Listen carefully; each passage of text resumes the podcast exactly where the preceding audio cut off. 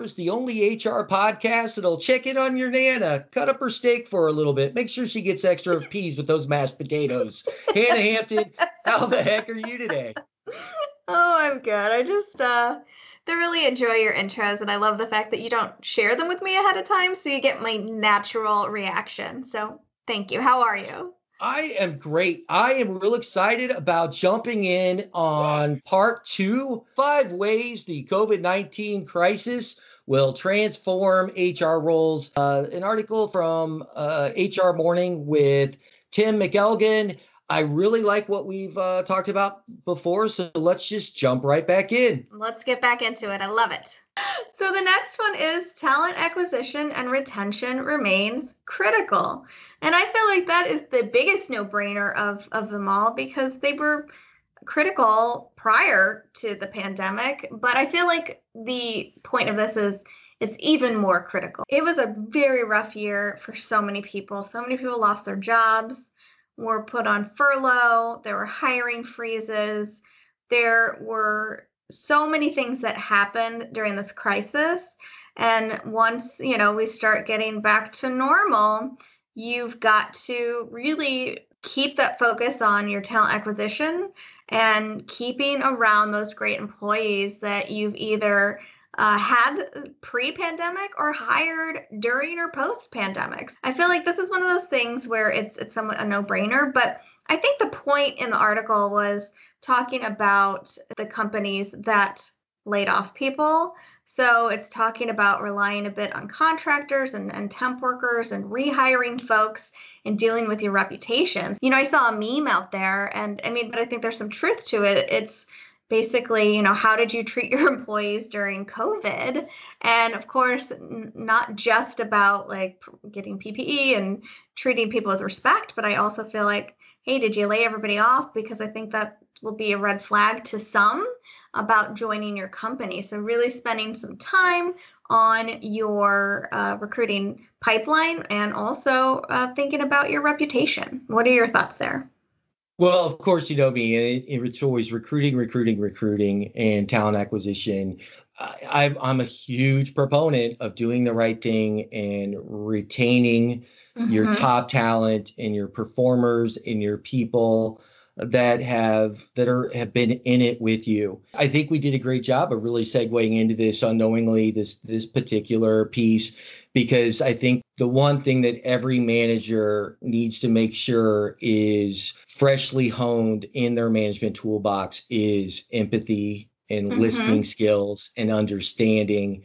This is the time to really utilize your HR team to explain these types of things to you and mm-hmm. even to look at outside companies and experts on retention and communication if it's not if you know as a leader or as a company that retention and empathy is one of your weak points this is the year that that has got to change because yeah. the talent acquisition part is critical but there is so much what i call for and this is not an empathetic term but i call it flake factor right now i have had more candidates start the interviewing process with companies and then just withdraw in the middle mm. of it. And I've told you don't you don't want to withdraw right now, man. You are about to get an offer and they're like, I'm not ready, or mm. I don't know if this is really what I want to do long term, or you know what, I have other things I need to do first before I get back in the workforce. It, there's just a lot of that going on. I had to learn as just the recruiter to understand that and put some some processes in my interviewing stages to double check and make sure that they're ready. I have had to really listen to my candidates and there are times where I've had to really ask them, "Hey, I think you're great for this job, but are you sure this is what you want to do right now? Because every time I've called you to set up the next stage, you've had a lot on your plate or you haven't really been chomping at the bit hmm. to move forward. If you're not ready, let's hold off. Let's let's not burn any bridges. Let's make sure that you are ready and uh, it, it's working and i have okay. got a great candidate pipeline but I'll tell you, I mean, I've had to stop myself from almost reading the riot act to some people like you are making a big mistake. You know what? They probably are career wise but maybe they aren't personally and i just have to just double check and make sure that their engagement's still there at each step and if i feel like they're not ready just ask them and sometimes we don't ask those questions because we're afraid of the answer We've got to find out where their head is. And that's the reason I think it's really important to take care of those people you've got on board now because we are about to see a people shortage and people think that it's still a high, you know, it's an employer market. It is not. Hmm. It is not right now. In wow. some fields more than others.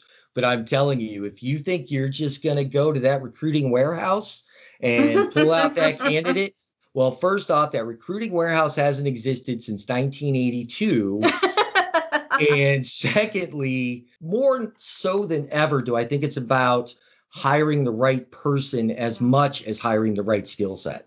Absolutely. It's I, I, think you're you're very right on that. It's interesting. I'm, of course I'm a part of a lot of HR groups. I feel like the chatter I hear in these groups is right on with that. And some people are somewhat surprised that they're struggling hiring, but it's I, I don't think it should be that big of a surprise. So I think it's just that much more important for us as HR professionals to spend that time on recruiting, on educating, educating candidates on who you are and what you can offer and candidates also, you know, I think that they are going to continue to, I don't want to say be choosy, but yeah, I feel like I, again, I'm going to go back to a point, but the world has changed. And I think people are really taking a hard look at themselves and thinking about where they're spending their time. And people don't you know people don't want to be in a situation where they feel like they're being abused they're being taken advantage of. And i think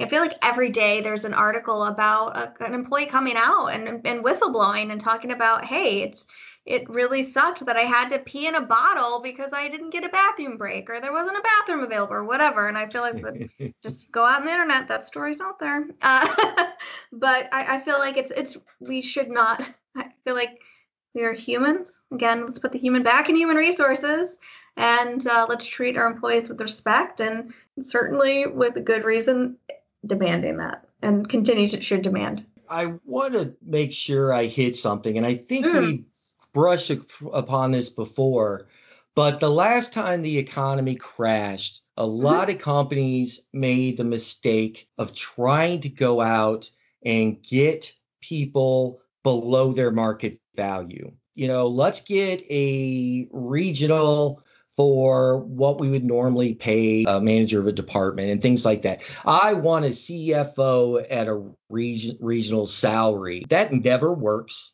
The talent pool doesn't forget when you try to pull that. When you interview someone that their role is consistently been at $80,000 and you put them through the whole interviewing process and then offer them the same role at $65,000, that is insulting. It, yeah. it, it gets out there very quickly and it can have a long term effect on how people look at your company, not only your hiring practices, but just in general. So if you are trying to, you know, seize better talent at a lower markup right now because you think it's an employer's market, not only are you wrong, but it will have a long-term impact on your ability to hire and retain top talent. Yeah, I'm not. I guess I'm not familiar with that. That's not. I, but I haven't spent as much time in recruiting as you have, so I appreciate that insight. And yeah, I, like let's pay people what they're worth. I mean, I, I get it. People want to pinch pennies, but uh, let's. I think it's terrible. Let's pay people what they're worth, and let's pay people a living wage. And I'll leave it at that. All right. The last one, I think everything we've discussed kind of supports how to do this. And, it's talking about engaging a remote workforce. Yeah. We talked about some of the practices you've had and the things you've done to keep your team in contact with each other and involved and engaged. So it's I been feel- hard, but I feel like, you know, we've had some winners and we've had some losers. But yeah, I think it's as companies have these hybrid or continue to have remote workforce, it's important to keep people engaged because again i'm going to read it straight from the article because it's it's true it's important but two decades of gallup research shows that highly engaged teams number one produce substantially better outcomes treat customers better and attract new ones and are more likely to remain with their organization than those who are less engaged. I hope every hr person knows that by now keeping your employees engaged will keep them around. Those are all important things to think about, but we just have to do things that much more differently if we have these dispersed employees.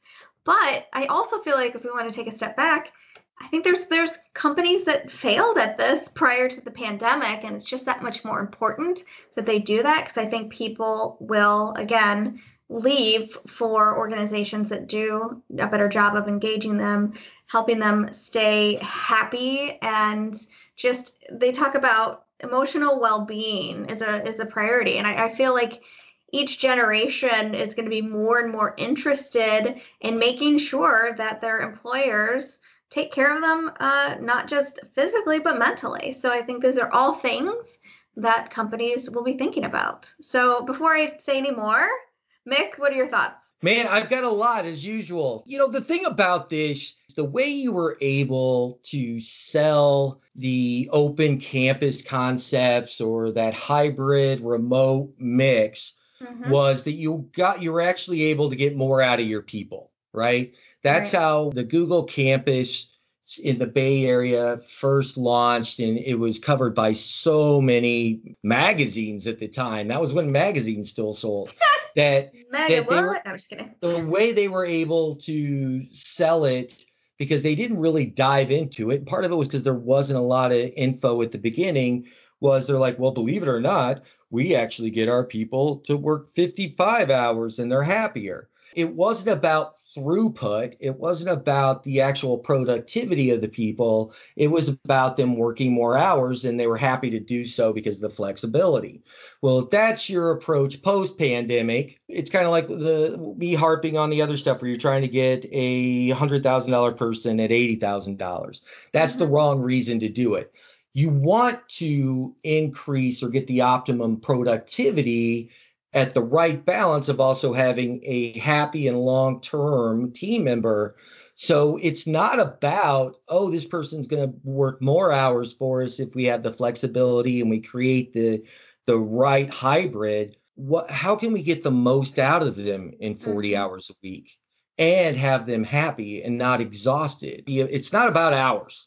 Mm-hmm. It's about happiness, mm-hmm. culture, and getting the desired results in productivity and hitting your goals, metrics, etc. So I still believe if Bobby can do 30 hours and hit everything I need him to do this week, but it takes Susie 50 and Susie's fine with working the 50 and she's happiest because she has other things she doesn't, whatever it is, that's what's important is the balance of a happy, engaged associate that can effectively do what you need them to do. Right. And don't get greedy. Don't feel like you're doing them a favor. Mm-hmm. This is I mean, I... being a great boss and doing them a favor. What you want to do is create a win win environment where your people are happy, they're productive, you're retaining them, you're growing as a company, you're engaging your people. That's the that's the that's the dream, right?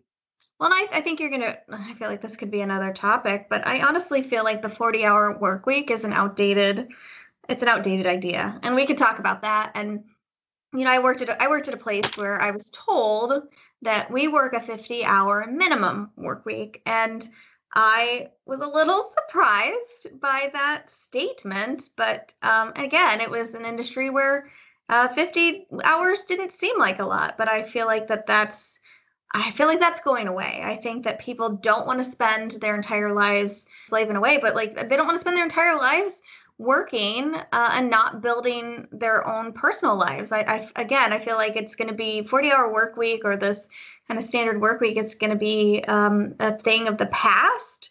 I, and I think that this might help push companies into the future.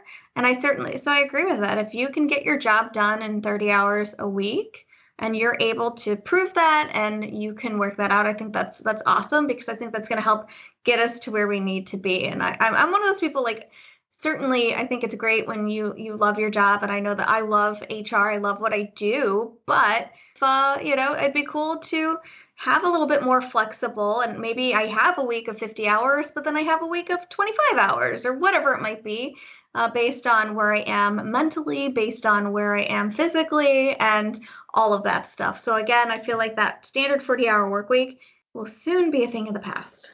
Maybe not so soon, but soon in the grand scheme of things. You know, something you and I discussed earlier off air, and I'm actually going to tie it into this. What I think one of the most important pieces is as you develop this hybrid, making sure there's no gray lines when it comes to actual PTO or vacation. Mm-hmm because what I have seen is since a lot of us have not actually taken physical vacations or not as many as, as usual or had to do them in kind of weird pandemic ways yeah. is everyone I know kept taking calls and responding to emails while they were on vacation in mm-hmm. 2020. That's why so many people, myself included, and I think I, am probably speaking for you, but I think you felt this at times, Hannah, is I am friggin' fried. Yeah. And it's because I didn't put, I never once put my out of office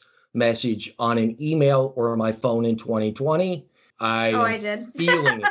I'm feeling it. I yeah, but you put your out of office on and then respond. Yeah, like but people didn't didn't always listen or pay attention to it. But you know, yeah, certainly. It's one of those things where you always just be like, well, I'm here. I can do it. So I'm going to. And then it bur- just burns you out because then you didn't get your true time away to recharge. And I think recharging is a super, super important thing to be able to do. So yeah, I yeah, you've got it. Not only do you need to respect your person's time off this year more so than ever, you need to make sure they're using it and they are unplugging. If you've got someone that you don't think they'll unplug unless you take their laptop, make them leave or drop their laptop off at the office. Seriously, make sure your people are able to unplug. Give them the deserved time off that they're going to really, really need this year. Mm-hmm. Some people don't even realize it, how badly they need it yet. Some of them are listening to this podcast right now and are like, holy fuck, he's right. I need some fucking time off. You, know, if even if it's to unplug and go camping in my backyard, whatever it is, you know, depending on when you get your vaccine and it's safe to do things, camping in your backyard is pretty fun and it's not as tough and, and you can go inside when it gets hot. So that's just something I'm putting out there. There you go. Yep, I think uh, those are all really important things, but uh, it'll be interesting to see. Uh, honestly, I, I will say this is it was an interesting article, and we didn't. We're not going to talk about the last point. They talk about accommodation and compliance. I think it's one of those things where everybody knows.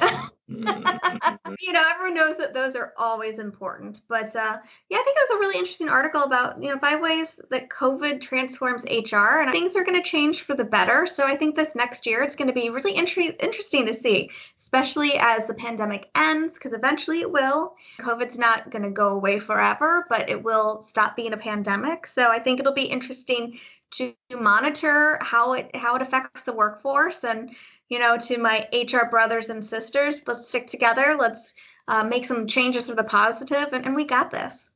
Absolutely. Some companies, they heavily rely on the HR manager and they want their input all the time. Some companies, I know you, you as HR leaders have to just pound on the door to get them to let you in on the meetings. I think this is the year that you need to make sure you have a seat at the table and talk about these things and make sure that you're reminding them of the importance of the human aspects of human resources, team building and development, and do the right things. Make sure you have flexibility because people's minds are going to change. This is a time where HR really needs to make sure that they have a seat at the table when a company is discussing what is our model you know what is our business model what is our people model what is our culture what do we need to change about our culture this is the time i mean this is more so than ever where it's like kind of having that fresh slate to work with, right? Make sure that you actually get to talk for your people. So make sure you know what they want. You know, start engaging, start seeing what can change and what may be permanent, what's going to be temporary, what's the transition, whatever it is. But there's no excuse for not knowing what's going on, what's coming up, and doing everything you can to lobby for your team and directly put the human back in human resources. Hannah Hampton, fuck, you're awesome. That's great. Good talk. All right. Have a great day. Música